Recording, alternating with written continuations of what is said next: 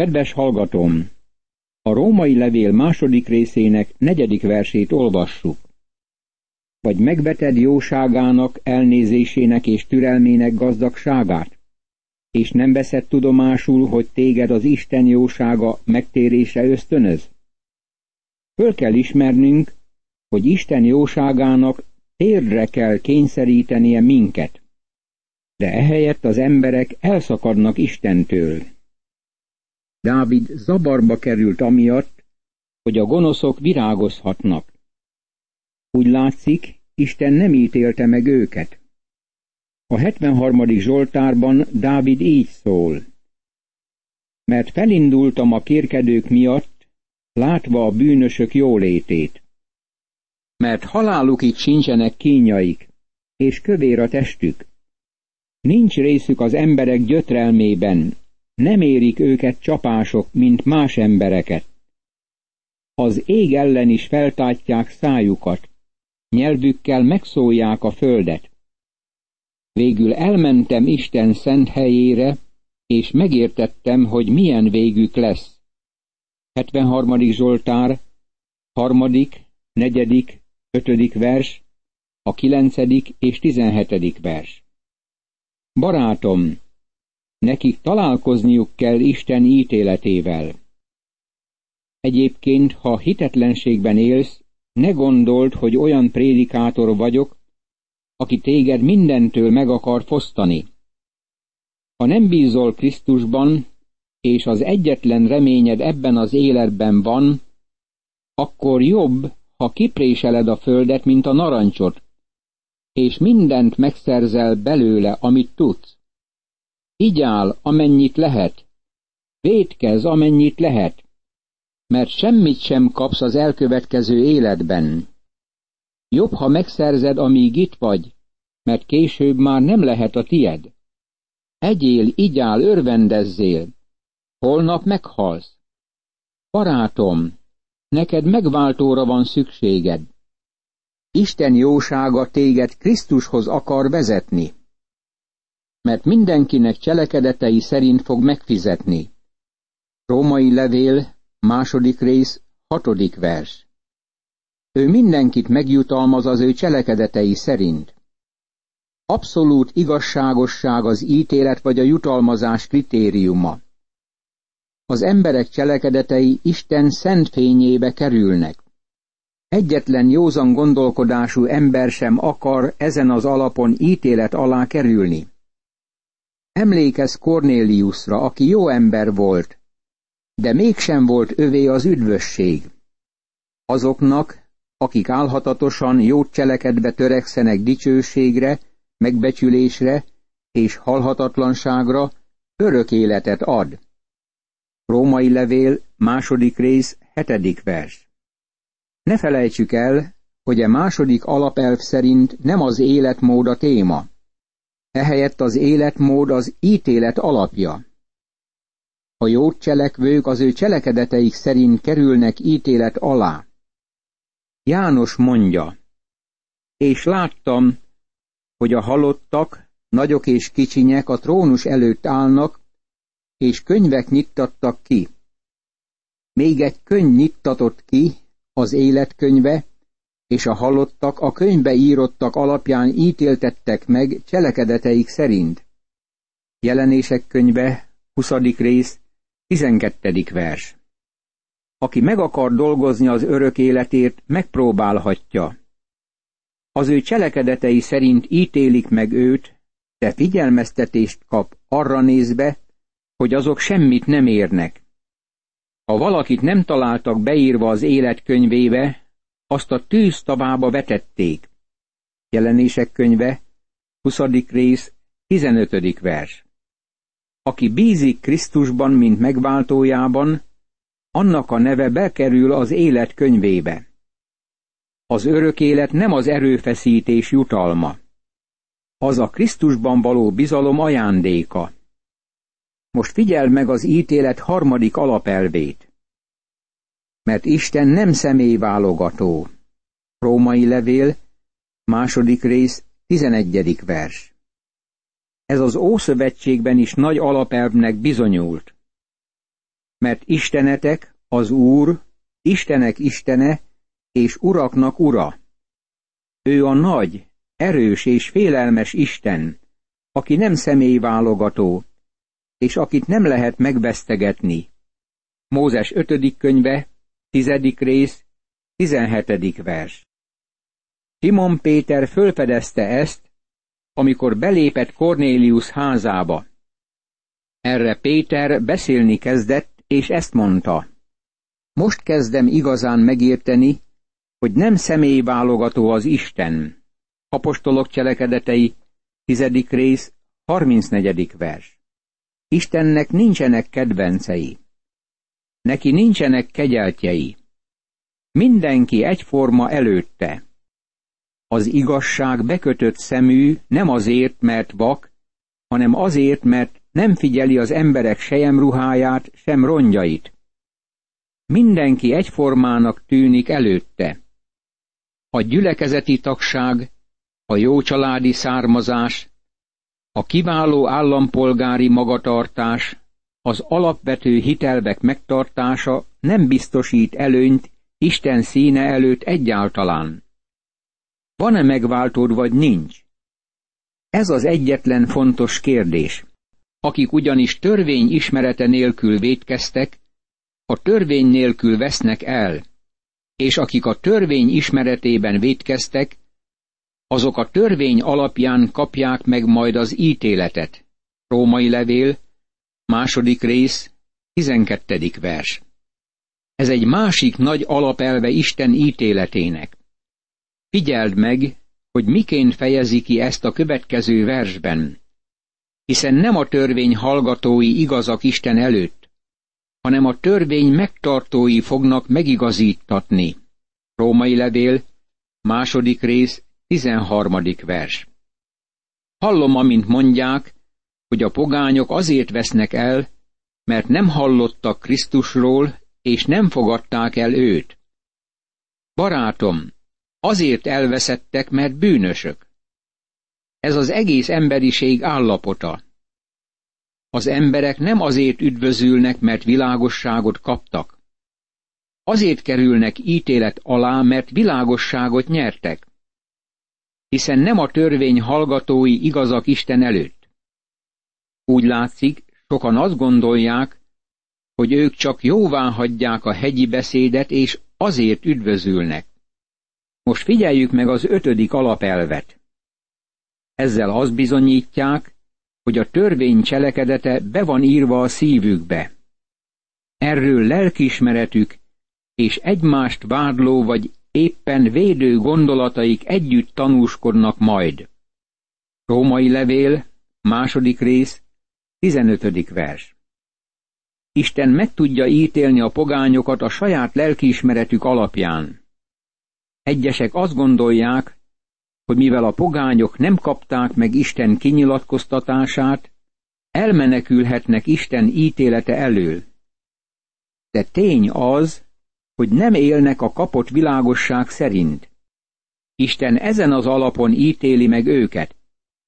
Azon a napon, amelyen megítéli Isten az emberek rejtett gondolatait, az én evangéliumom szerint Krisztus Jézus által. Római levél, második rész, tizenhatodik vers. Azt a hamis elképzelést tápláljuk manapság, hogy mivel történetesen jó emberek vagyunk, vagyis azt gondoljuk, hogy jók vagyunk, azért üdvözülünk. Isten megítéli a jó cselekedőket is. Ő Jézus Krisztus által gyakorolja az ítéletet, aki azt mondta, hogy ha valaki gonosz kívánsággal tekint valakire, akkor már házasságtörés bűnében vétkes. Máté evangéliuma, 5. rész, 27. és 28. vers. Ez csak egy példája az emberi szív titkainak. Akarod, hogy szíved titkai napvilágra jöjjenek? Mindaz a szeretetlen gondolat, ami benned megfogamzott, azok a szennyes gondolatok, amelyek átszikáztak az agyadban. Ezek miatt minnyájunknak Jézushoz kell menekülnünk, hogy megváltson minket. Isten megítéli a vallásosokat, különösen a zsidókat, mivel Istentől kapták vallásukat. Ha pedig te zsidónak nevezed magadat, aki a törvényre hagyatkozol, és az Istennel dicsekszel, és ismered az ő akaratát, és meg tudod ítélni, mi a helyes, mert megtanultad a törvényből, római levél, második rész, 17. és 18. vers. A vallás többé nem mankó a zsidóknak. Büszkévé tette őket, és önelégülté. A világosság teremtette a felelősséget, ami nagyobb ítéletet váltott ki. A zsidóknak tízszeres előnyük volt a pogányokkal szemben, amelyeket ezekben a versekben találunk. Az első öt a következő. Zsidó nevük van. A törvényen nyugszik az életük. Dicsekszenek Istennel. Ismerik Isten akaratát. A legkiválóbb tényeket hagyják jóvá. És a törvényre oktatják őket. És meg vagy győződve arról is, hogy te a vakok vezetője vagy, meg a sötétben járó világossága, az oktalanok nevelője és a kiskorúak tanítója, mivel tied a törvényben az ismeret és az igazság teljessége. Római levél, második rész, 19. és 20. vers. A második öt a zsidók egyéni kiváltságait sorolja fel. Meg vannak győződve arról, hogy ők a vakok vezetői, a sötétben járók világossága, az oktalanok nevelői, a kiskorúak vagy prozeliták tanítói, övék a törvény külső ismerete és az igazság teljessége. Most ezt a kérdést veti föl Pál. Ha tehát más tanítasz, magadat nem tanítod? Aki hirdeted, hogy ne lopj, lopsz? Aki azt mondod, hogy ne paráználkodj, paráználkodsz? Aki utálod a bálványokat, templomrabló vagy? Római levél, második rész, 21. és 22. vers. Pál három általános bűnt említ. Erkölcstelenség, mások elleni bűn, érzékiség, önmagunk elleni bűn, bálványimádás, Isten elleni bűn. Magadat nem tanítod? Más szóval, gyakorlod-e azt, amit prédikálsz? Sokkal jobban prédikálnak, mint ahogyan élnek. Templomrabló vagy? Amikor a zsidók a babilóniai fogságban voltak, akkor aranykúrán mentek át, és amennyire meg tudjuk mondani, sohasem merültek bálványimádásba a fogság után. Azonban nem aggódtak azok miatt az áruk miatt, amelyek a pogány templomokból származtak, és kikerültek az árudákba. Ma vannak bizonyos keresztények, akik olyan árucikkeket árusítanak üzleteikben, hogy pénzt szerezzenek, amelyeket elítélnek gyülekezeteikben. Pál említ három bűnt. Erkölcstelenség, érzékiség és bálványimádás, amelyekkel fordított sorrendben foglalkozott az első fejezetben. A bálványimádás a bűnök legnagyobb mélysége volt a zsidók előtt. Ennél gonoszabb állapotba nem kerülhetett a hívő zsidó. Vajon nem gúnyoljuk-e Krisztus személyét? Valaki költői nyelven fejezte ki ezt a kérdést. Az evangéliumból naponta egy-egy fejezetet írunk a cselekedeteinkkel és a szavainkkal. Az emberek olvassák, amit mondunk, hogy vajon hűek és igazak-e, és látják, hogy milyen az evangéliumunk. Most Pál egy nagyon lényeges kérdést hoz elő. A körülmetélkedés valóban használ, ha megtartod a törvényt. De ha törvényszegő vagy, akkor körülmetéltséged körülmetéletlenséggé lett. Római levél, második rész, 25. vers. A körülmetélés volt a mózesi rendszer jelvénye. Nem volt semmi érdem magában a szertartásban. a jelvény érzékeltette, hogy az az ember hitt a mózesi törvényben. A törvény megszegése a körülmetélést is hatálytalanná tette. Aminek szentnek kellett volna lennie, azt megszentségtelenítette. Ez a gondolat alkalmazható a mi gyülekezeti rendeléseinkre is. A víz általi keresztség helyes szertartása az egyháznak, ha a külső kifejezése annak, amit Isten elvégez a szívben. De gyalázattá válik, ha a megkeresztelt személy nem adja bizonyítékát megváltott állapotának. Ez mondható el a gyülekezeti tagságról is. Egyes gyülekezeti tagok élete megcsúfolása a gyülekezeti tagságnak. Figyeljük meg Pál szavait.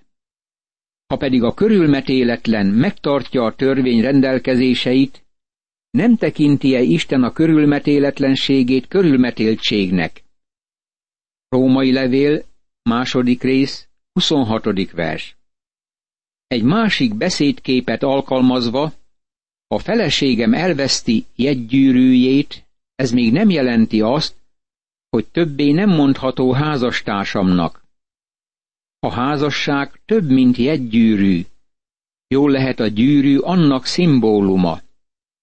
Még a származása szerint körülmetéletlen is, aki betölti a törvényt, el fog ítélni téged azért, mert az írás és a körülmetélés ellenére törvényszegő vagy. Római levél, második rész, 27. vers. Megint a házassági gyűrű illusztrációját alkalmazva, a gyűrű viselése valami szent döntésről árulkodik. De ha valaki hűtlenné válik arra, amiről a gyűrű beszél, akkor a házassági gyűrűt is megveti.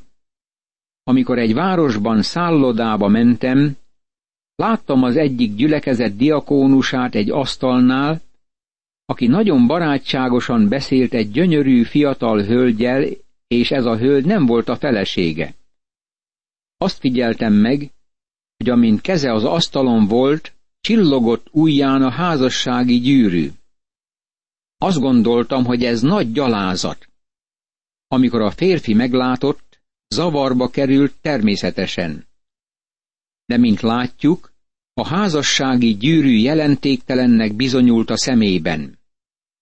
Pál kimutatja itt, hogy a körülmetélésnek valamit bizonyítania kell. Hanem az részesül dicséretben, mégpedig nem emberektől, hanem Istentől, aki belsejében zsidó, aki nem betű szerint, hanem szívében a lélek által van körülmetélve. Római levél, második rész, 29. vers.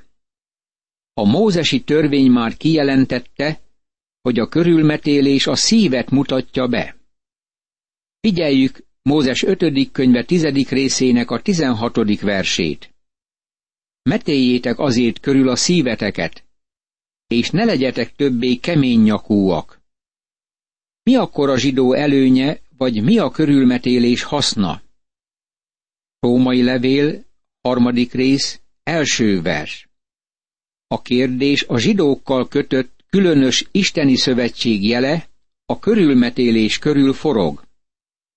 Úgy tűnik, mintha Pál abban a veszélyben lenne, hogy eltörölné azt a különbséget, amit Isten alkalmazott. A kérdés az, hogyha a zsidók és a pogányok ugyanolyan alapon állnak Isten előtt, akkor mi a feltételezett előnye a zsidónak, vagy mire jó a körülmetélés? Hadd adjak át neked egy nyilatkozatot dr. James Stiflertől.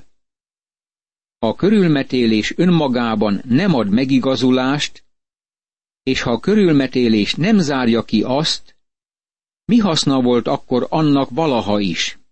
Úgy látszik, Isten nem csupán egyetlen megkülönböztetést tett az emberek között. Ez ugyanaz a kérdés, azt hiszem, amit hallunk manapság. Megkapom én is, mert az általam prédikált evangélium nem mondja ki, hogy a templomba járásnak van előnye az üdvösség szempontjából, vagy bármilyen más szertartásnak, amin átmennek az emberek, ami a megváltást illeti. Isten a világot a keresztre bízta. Nem kér semmit, hogy csatlakozz valamihez, vagy tegyél valamit. Isten azt kéri az elveszett bűnöstől, hogy higgyen az Úr Jézus Krisztusban és üdvözül. Amíg valaki nem válaszol erre a kérdésre, addig Isten semmi más nem mond neki.